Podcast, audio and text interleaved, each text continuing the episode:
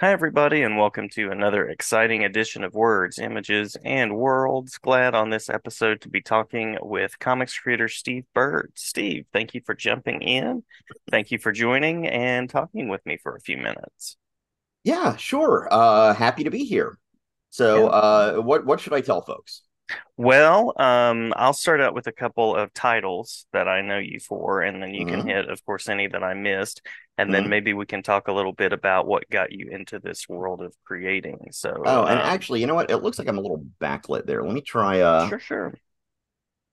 let's see. Does that make any change, or can you tell?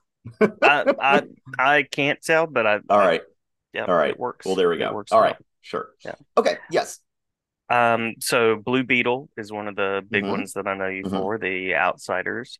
Uh, another one that uh is out there and pretty popular. Detective Comics. You've worked in Detective Comics. A little bit. Yeah. Yeah. Yeah, a little bit. Yeah. Um, and then Checkmate, another one. Yeah. Lots of lots of titles for DC, and then also Pacific Rim. You've worked in That is correct. Pacific Rim. Yes. Yeah. Yep. Yeah. Um, any titles that I missed there that you want to make sure to mention? Um, yeah, one of the uh so it, one of the ones that I'm uh, proudest of, uh, actually two of the ones that I'm proudest of were not on that list. Um, one of them is Hard Time. It was Mhm, mhm. one of the final projects uh, of Steve Gerber before he passed away. Not the last one. I know he still had some other stuff that was going on at the time, but um, and uh, penciled by Brian Hurtt. And I was very proud of the work I was able to do, as well as just the overall project and being involved with uh, work by a, you know, that was created by a comics legend like Steve Gerber. Mhm, mhm. Um, also, uh, my longest running regular gig in comics uh, was my time inking Hunter, the Age of Magic Mhm, mhm. which was an incarnation of the Tim Hunter character uh, that was created by uh, Neil Gaiman and is uh, yeah uh, and uh, actually uh, funny story the uh, job ended when um, the writer wanted to use the character Death at one point in there. And you know it's all part of the Neil Gaiman verse as it were. And Mhm. uh, but he had to have approval over her use in this story. And uh so then he went and took a look at the story and he's like what the hell are you people doing with tim hunter this isn't tim hunter this is i, I don't like this stuff so uh they very quickly canceled the series and Oh. rebooted it with somebody else Oh, good. um, so uh, yeah, but anyway, those two are uh, are are two that I would like to make sure are uh, are mentioned in there. And yeah, a lot of those you mentioned, I was sort of a uh, a, a regular kind of pinch hitter as an inker on uh, you know, like you said, checkmate and um, outsiders and stuff like that. I was never like a regular on any of those. It would just be like, hey, can you ink half of this issue? or you ink, you know, Mhm. it's like uh, Art Thibert or whoever it was who was inking it at the time, you know, was like uh, uh, busy with a few other things. Can you, you know, help uh, pick it up? So uh, yeah, and, and you know, I've I bounced around DC a lot, and yeah, Blue Beetle and Robin are two uh, books each. I think I did three issues of each of them. Mhm, mhm. Yeah, I think so. Um, and those were both with David Baldeon, who uh, is now doing a lot of work for Marvel. Uh, for some reason, I've never gotten any love from Marvel. So when you headed over to Marvel, uh, you know, I was like, hey, maybe I could come along with you. And everyone at Marvel was like, who? What? Hmm? What's going on? Huh. Huh. Yeah. so uh, David put in a good word for me, but there, for whatever reason, it wasn't meant to be. Yeah, yeah. Well, enjoy enjoy the work that you've done, and you can't go wrong working in the world of Neil Gaiman, Steve Gerber. Those are yeah, definitely um, cool names to be associated with creatively. yeah, absolutely. So, what led you Mm-hmm. to comics, to the world of uh, creating in this way? So, um, when I was eight, yes, uh, my thing, I grew up in Atlanta. My family decided to actually take a vacation to Florida, which we'd never done. We've always gone to, you know, like the Sea Islands of Georgia and sort of more low key sort of stuff there. But they were like, okay, we're going to do a big Florida vacation. So um, we packed up and we went down to, I think we were staying in like the Fort Lauderdale area or something like that. And uh, but we were going to be going into Disney for one day and one day only. Um, but then it was like 50s and raining the entire week right? So it was like March, and we were like, okay, well, March, Florida. I mean, it's going to be hot and nice and sunny and beachy. Uh, was not. So um, my parents were there with me and my five-year-old brother stuck in this, uh, you know, uh, days days lodge. I think they called it, like you know, this sort of uh, uh, kitchenette version of a Days Inn. And um, you know, with us stuck inside for a full week with almost nothing to do. And so they're like, what, what, the, what are we going to do? And so then they, one of them came back from the 7-Eleven around the corner with some comics they got off the spinner rack. And um, we were both hooked from that moment. Nice. Uh, it was, I think, the first one that they brought back was Avengers 207, I believe. Um, it was one of those right in there, which ironically is considered one of the lowest points of the Avengers book uh, by many many people. It's uh, you know maybe not quite as low as the the worst of the Caps Kooky Quartet era, but you know pretty pretty bad. Um, but that was our first exposure, and we loved it. And so, um, you know, uh, my brother talks about being like, okay, this was a cliffhanger issue. I need to know how it ends. Parents go back and get me the get me the rest of them. So they got all the avengers comics they had there but you know how spinner racks were in like 7-elevens and stuff. You have no idea what's going to be there. And uh, so um, it took him years and years to actually find that last one. Anyway um, i was always uh, sort of a you know i enjoyed drawing um, and so I would start now drawing comic book related stuff, and I'd be learning up on comics and how they're done. Um, and it's probably destiny that I would eventually go on to become an inker because I am probably, you know, I am I'm amazed to find how many grown adult comics fans well these days it's more it's more understandable because we don't have as much to do but in the days before we were sort of made uh, uh redundant uh, how many grown adult comics fans didn't really understand or know what an inker was or mm-hmm. it, like was able to tell the difference between one inking style and another you know they may have just learned like colletta sucked but like that's all that they knew mm-hmm. mm-hmm. um uh although i'll say oddly i i think that Colletta in the 80s wasn't bad Colletta in the 60s bad Colletta in the 80s eh, it's just doing his hobby at that point. So you know whatever. But um uh anyway yeah so uh i think that a lot of people just um but anyway yeah so i i did. And you know by the time i was you know 10 11 something like that i could look at a piece of art a piece of comics art and probably tell you who the who the definitely tell you who the penciler was probably tell you who the inker was uh pretty much definitely for either of those for anyone at marvel because i was reading most of their stuff um, and I might even be able to tell you who the uh, letterer was just by looking at the style. nice, nice. For a few of them, you know, that's uh, uh, Tom Orzechowski, Ken Bruzenak, uh, John Workman. They they I could definitely pick out to this day. Mm-hmm. But um, uh, but anyway, so uh, you know, I was doing all this stuff. I went to college. I intended to major in art, but I forgot I uh, was trying to get my my uh, other stuff out of the way first, and then I was going to concentrate mainly on art. But then I ended up uh, somehow becoming a medieval history major. Um, and it was my my right at the end of my junior year that I was like, "What? I was supposed to major in art. What what am I doing?" so uh, I ended up doing uh, my senior history thesis not on medieval history, but instead on uh, women cartoonists at the New Yorker in the 1920s. Nice. Um, which I love the topic. My execution was a flaming train garbage fire but uh but but that sort of got me back into this and i went and started finding people to actively mentor me uh right. in what i was doing and i at the time was you know trying to be both a penciler and an inker um but i eventually ended up focusing uh on the inking which was probably the right thing because i don't know if i necessarily had it in me to be a penciler. Um, and uh, I was able to do it as an inker, even though that's not really much of a job anymore. It is, but there aren't many people who uh, can. It can't sustain many people. Let me put it that way.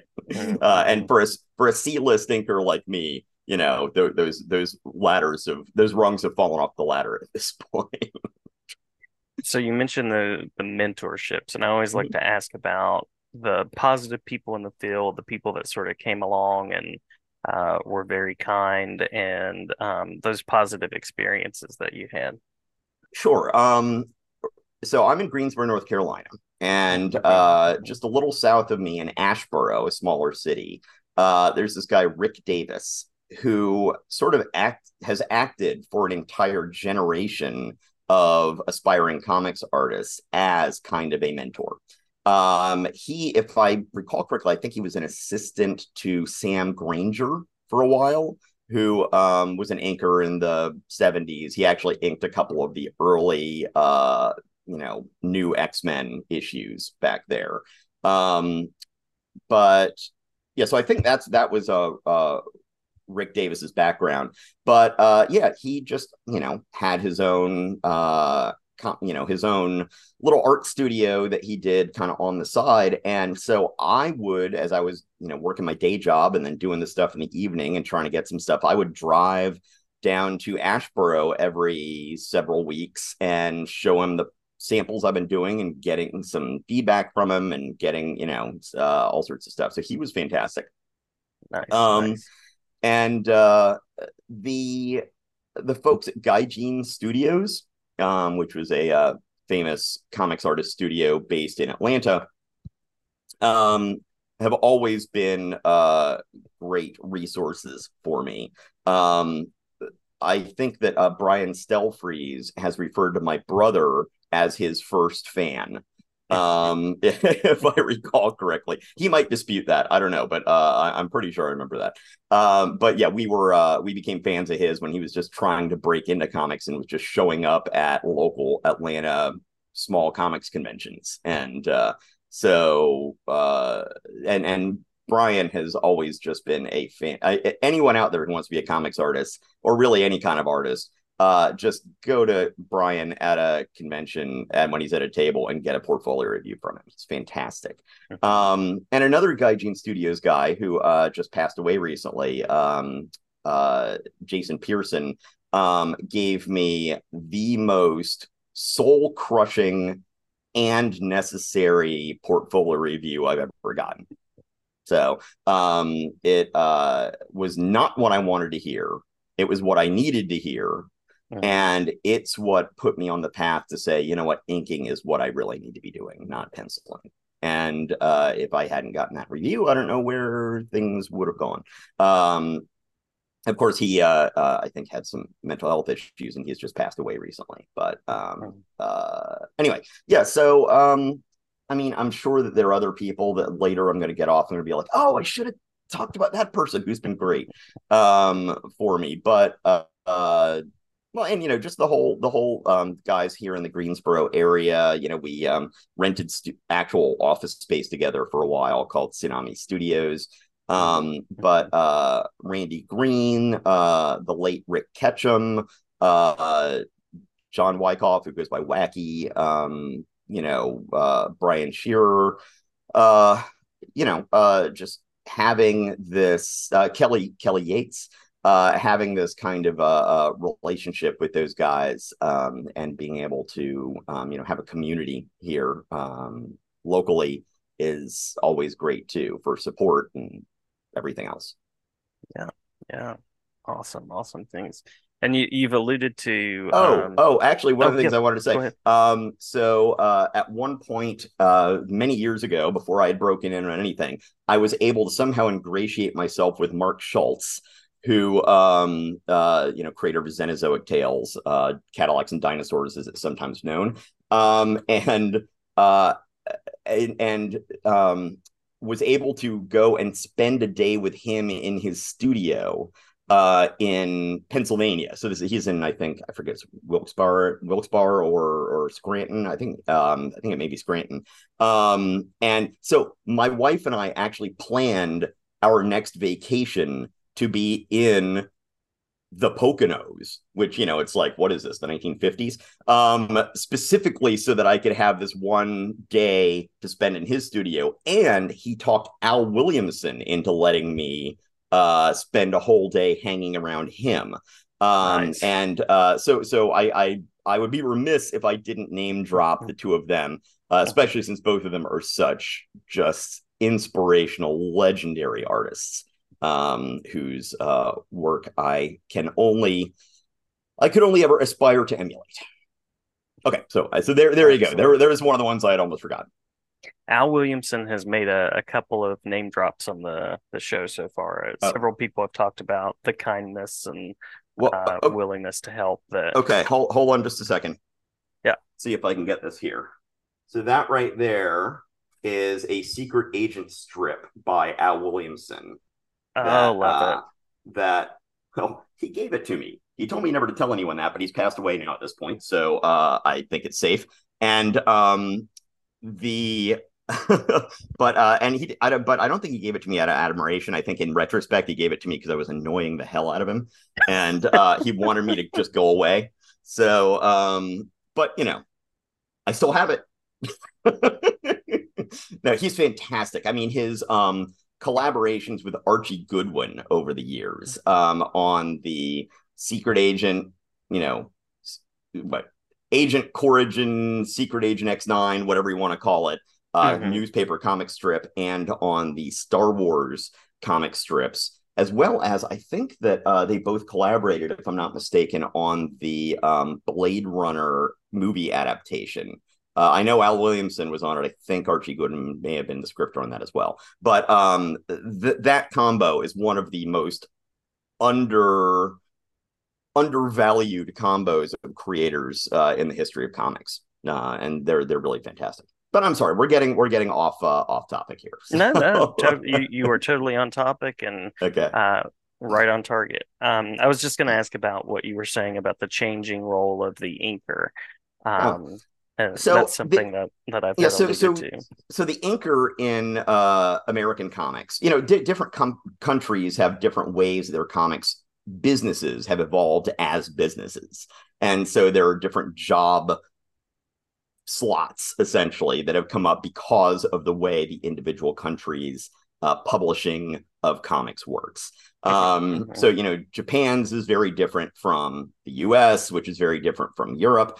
Um, so, in the US, uh, the way these things came out is uh, these issues had to come out on a regular schedule right? Because of the way that magazine distribution contracts worked. So whether it's a monthly book or a bi-monthly book or a, you know, whatever, it had to come out on those dates or there was like all sorts of monetary fines you'd have to pay to the distributors or maybe the distributors had to pay back to the uh, retailers or something like that. Uh, so it was mm-hmm. not good. So therefore, um, you know, essentially the tyranny of 12 issues a year, um, you know, uh, uh, getting out on the stands was paramount. And so, um, it's sort of an assembly line process kind of setup because mm-hmm. some people were better at visual storytelling and some people might have been better at the finished art.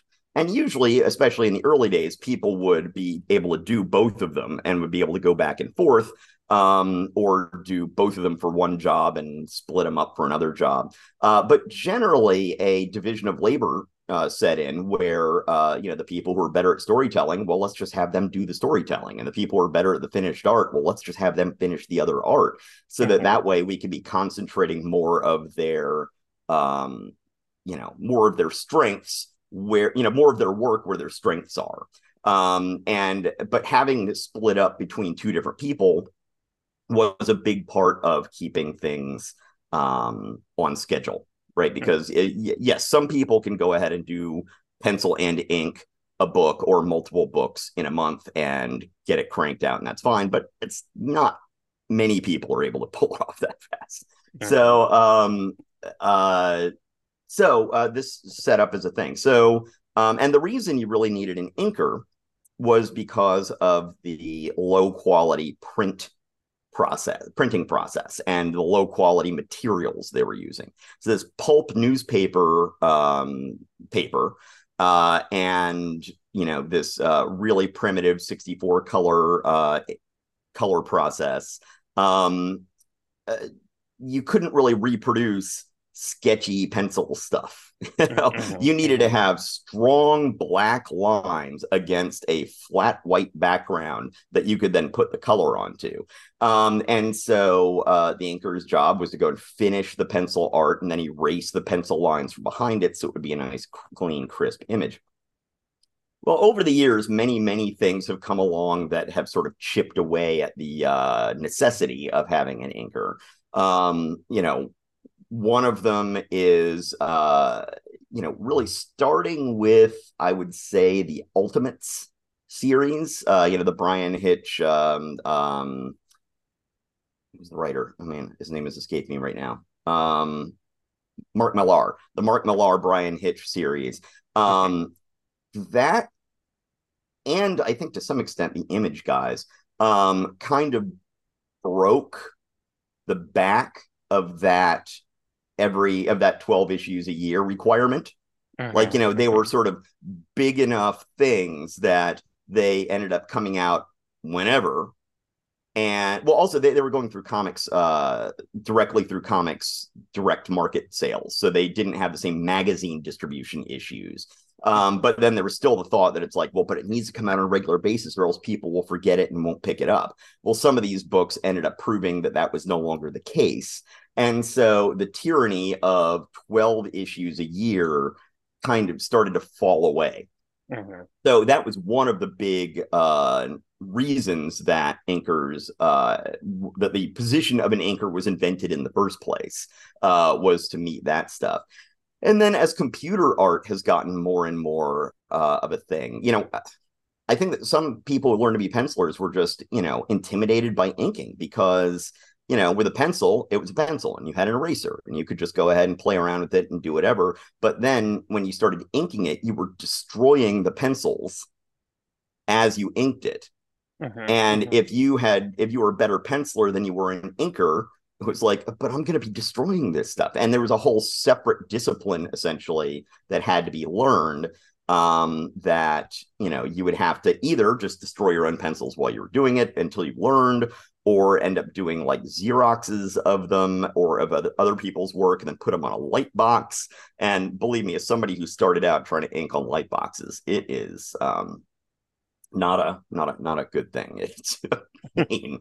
um, as a matter of fact, um well anyway so that that's so uh, uh with computers it makes it a lot easier and uh there's a lot more variety of different art that people can expect these days and the printing has gotten better. So you can have stuff that's more painterly or more just sort of the pencil sketches with um you know color p- painted color on top of them all sorts of stuff. There are still some people out there who work with inkers and there are inkers who still make a regular living out there and they are just uh you know uh higher end guys than me. Um, so, uh, but um, when it comes to uh, the light boxing thing, when I was trying to break in, I um, made a technological breakthrough, which, and I, other people, I am almost certain independently invented the same process at the same time. So if someone else is like, oh, I heard so and so did it, um, okay, they may have as well. But mm-hmm. um, are you familiar with the term blue lining? Yes, yeah, I've heard okay. of that. Oh, nice, nice. So, um, uh, so I I know I'd heard about you know um uh non-reproduction blue from years and years ago. Uh, as a matter of fact, my brother and I each had the original uh, Marvel tryout book, which I'm not sure if you're familiar with that, but it was uh uh, yeah anyway so and that mm-hmm. told us a lot about the inner workings of how comics worked so that we really understood okay this is what we're looking at. Um but uh so anyway you know that was one place that had some non-reproduction blue uh stuff on the pages. Um so i was like you know what? If i could get a large format scanner and a wide format printer that had inkjet inkjet uh, an inkjet printer um, inkjet ink shouldn't interfere with the ink, the India ink soaking into the paper. And theoretically, I should be able to go into Photoshop, take this pencil page, turn it blue, and print it out on a separate sheet of Bristol board and ink that rather than having to ink through uh you know with a light box through you know tracing which was always a massive pain um and i was you know not that you know, I, I was still young and young and broke at the time, but um, I had somebody rear-ended my car at one point and just did minor cosmetic damage but that ended up getting me like $900 from the insurance company or something like that. So I put that into a, uh, a scanner and a printer, which at that point, uh, you know, 11 by 17 scanner and 11 by 17 printer were much more specialized things than they are mm-hmm. these days. Nowadays, you can just like pay 300 bucks and get a brother, you know, one that does exactly what I was doing then. But I had to spend like a thousand dollars in like, you know, 1995 or six money or whatever it was. Um, and uh and got this and just sort of on not knowing if it would work right but i just yeah. figured you know it i think it should and it did and um then i would you know would show my samples around there was unfortunately one incident where i showed it to one guy at san diego who was you know looking i was trying to get portfolio reviews but he was like what's up with the blue here? What's going on? What what did you do? And I was like, oh wow, it's this thing I came up with. It's really awesome. See, this is what I do. And it was as I was walking away, I was like, know, maybe that's my secret sauce. Maybe I shouldn't be telling everybody. Maybe I shouldn't be so excited to tell everyone about that. Next year at San Diego, I'm going around getting portfolio reviews. And at one point, I'm going down a row. And from about three or four things down, I hear, like, hey, that's the guy. That's the guy I was talking about. I was like, what? And I got down there, and that's the guy that I was telling about it. And he's like, "Oh yeah, no, man, I've, I've, you know, I'm in San Francisco. The pencil I'm working with is in London, and now we're able to just like go ahead and pass these things along, in, you know, immediately. That's awesome. You know, thank you so much." And at that mm-hmm. point, I was not doing that well in my comic stuff. I think I'd gotten a maybe my first work or two for DC, I think, but then things had dropped off for several months. And mm-hmm. so I was feeling kind of low about things. And I was like, oh, great. Well, I'm, I'm glad it's working out for you. And I was just like, you know, just if if anyone asks, just tell them where you got it from. Just give me credit. That's the thing, you know. You're welcome and just give me credit. Um mm-hmm. And he said he would. Uh of course later his uh penciler um uh, collaborator he was talking about ended up claiming he had come up with it. Uh, and uh, nice. which, which, I'm like, I know that some people did in, in, invent this independently. I am not denying that at all. But uh, this person who I will not, you know, I'm not going to go into that whole thing. Uh, uh, you know, uh, I know for a fact he got it from a guy who got it from me. you, you, can trace that pretty easily. Yeah. um, yeah, that that was kind of rough. But anyway, um, I always feel a little embarrassed telling that story because I well, it's like I want to tell the story, but on the other hand, I feel kind of like that guy who said, "Oh, I'm the guy who wrote Beat It." You know, um, it's like, well, I don't believe you, and who would care anyway? I just, why, why are you telling me the story? But uh, I have to tell it from time to time. But and you were asking about the, you know, uh, I was talking about the computers changing things, and that's one of the things mm-hmm, also that mm-hmm. change things because then it's less intimidating to learn how to ink with ink too, because you know you're not destroying your pencils; you're uh, working over a copy of them. Yeah, yeah, but uh, part of the journey too that you've been on, which is uh, part of what the conversation is about as well. So I appreciate the story, and um, you know, karma. I, I, I, I yeah, I, I, just, I just want to, I just, you know, I'm always embarrassed about like, am I coming across like some bitter, egomaniacal, uh, narcissistic weirdo when I tell this story? But uh, you know, it's, it is what it is. No, no, that's that's part of the journey, part of the journey. So I, I appreciate hearing about it, and uh, sure. sorry that it happened in, in quite that way. um, so you're as we're coming down to our last couple of minutes here, my, yeah. my Zoom is timed to like 40 minutes and then right. Okay. Yeah. I, I, I know. Um, yeah. The, I, have had that same thing happen before. sorry. Sorry. Um, wanted to ask about Heroes Con, about other mm-hmm. places that you go, um, creative directions, web spaces, uh, and those sort of things. Okay. Uh, well, I, you know, I've always do uh, way, I always do a whole bunch of different things at any point. Um, you know, uh, as I said in college, I was a medieval history major with minors in art and physics. And then I did my, you know, my senior thesis on New Yorker cartoons. Um, and then uh, since then, so I'm, you know, still got my drafting table back behind me there. So I theoretically mm-hmm. could still be doing some comics work. Um, I uh, do software instruction for Adobe um, uh, as an independent contractor. I'm uh, Adobe certified instructor. Um, I uh, I have an Etsy store. Well, I joined my local makerspace uh, about eight years ago and learned about uh, laser engravers, like laser cutters. Mm-hmm. And um, I had no idea what they were when I got in there, but I found them and just fell in love with what it could do. And um, uh, these days, I run the laser shop at that same makerspace. So um, I do laser maintenance and repair. Uh, and also, I use that laser to create storage and um, uh, storage solutions and accessories for nerdy tabletop games. So that is uh, tabletopnv.com. And my flagship product, the Nerd Box, has just been granted a trademark. So, love it, love it. So Nerd Box, that's uh, that's me. Um, and uh, so yeah, I, I do computer 3D computer design stuff and cut those things out on the laser and assemble them and send them out. Um, uh, I do all sorts of stuff. Um, you know, uh, but you say web stuff. Uh, my web presence is a train wreck, and I'm trying to get it fixed right now. So I think um, everybody's is. This summer has been rough with social media and uh, all the things. My, my, my, mine has been bad for quite a while. Um, I, I well, my bread and butter when it came to Adobe training used to be Flash, which mm-hmm. of course is not a thing anymore. And like my website was an all Flash website for years and years, and so obviously that became a big problem a few years ago. And uh, so I've just had some very simple things. And now at this point, I'm like, okay, I need to do something for real with this. And so uh, I'm I've reached the age though at this point when I'm like, you know, I used to be able to figure this technology out pretty quickly, but now I'm like, how do I use WordPress? I don't quite get this. you know?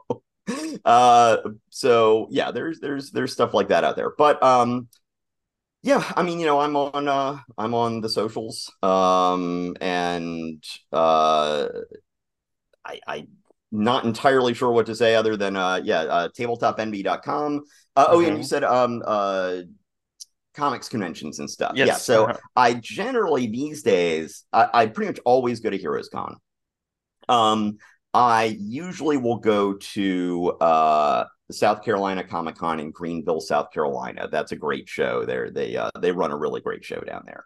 Um, I haven't been lately, but I might start going back to the North Carolina Comic Con, or I think they may call it the Durham Comic Con these days. But over there in the uh, the Raleigh Durham area. Um, mm-hmm. mm-hmm. They're another bunch of good guys who run a good show. And, you know, once again, these things are all not that far away from me, right? So I used to do the New York Comic Con every year. And uh, many years before that, I would do San Diego every year and then uh, Chicago's uh, Wizard Con every year back then. But I'm, uh, uh, you know, I'm, I'm, I feel like I'm uh, too old for that and not uh, as uh, plugged into the comics business to make it worth it at the time. Uh, also, San Diego, I pretty much stopped going when it got when I felt the colonization by Hollywood just reached too much of a point. I'm like, yeah. why am I going to this thing where it's like the whole thing is just waiting in line to see a preview video of something that's going to be released on the internet the next yes. day anyway? You know, so I this this doesn't seem to be about us anymore. What's going on here? Mm-hmm. Um, mm-hmm. and uh, and then New York Comic, and then also the I had a secret place that I knew where to stay that avoided Hotel Halloween, as they call it, with San Diego Comic Con. Um, and uh, that disappeared, and so I was like, man, I'm not going to bother anymore. And then with New York, my brother lived there for many years, and so I would go in to stay with him, so it was nice and cheap. Uh, but then he moved away, and then it's just sort of like, nah. So I mainly just go to uh, regional ones uh, at this point: uh, North Carolina, South Carolina, Virginia. Nice, nice. Yeah. Um. Oh, oh, oh, oh. I forgot my podcast. How could I have forgotten my podcast? My uh my brother and I run a podcast called Marvel Reread Club. Um, where we are, um, and I know we only have a minute or so left here. Uh, where if it drops, uh, we can sign back in. we finish. um we started uh, a couple of years ago reading through the Marvel universe uh, one month at a time, uh, beginning in uh, you know November of 1961 when Fantastic Four number one came out, and we're reading the Marvel universe chronologically and talking about them. And you know, I have uh, I have a history in the comics industry, and my brother is a professional writer on the craft of writing. His name is Matt Bird. He's got mm-hmm. a couple of books, The Secrets of Story and The Secrets of Character. Um, and so, from our two different uh, expertise perspectives, uh, as well as our positions as you know fanboys who grew up reading the 80s Marvel comics. Um, you know, we're just talking about the history of this and where everything came from, and oh, you know, also as fans of the Marvel, of the MCU, you know, just sort of where the roots of all these things come from and how these things would have unfolded for a kid, um, getting them off the newsstand back in the day. So, Marvel nice. Reread Club, please check it out.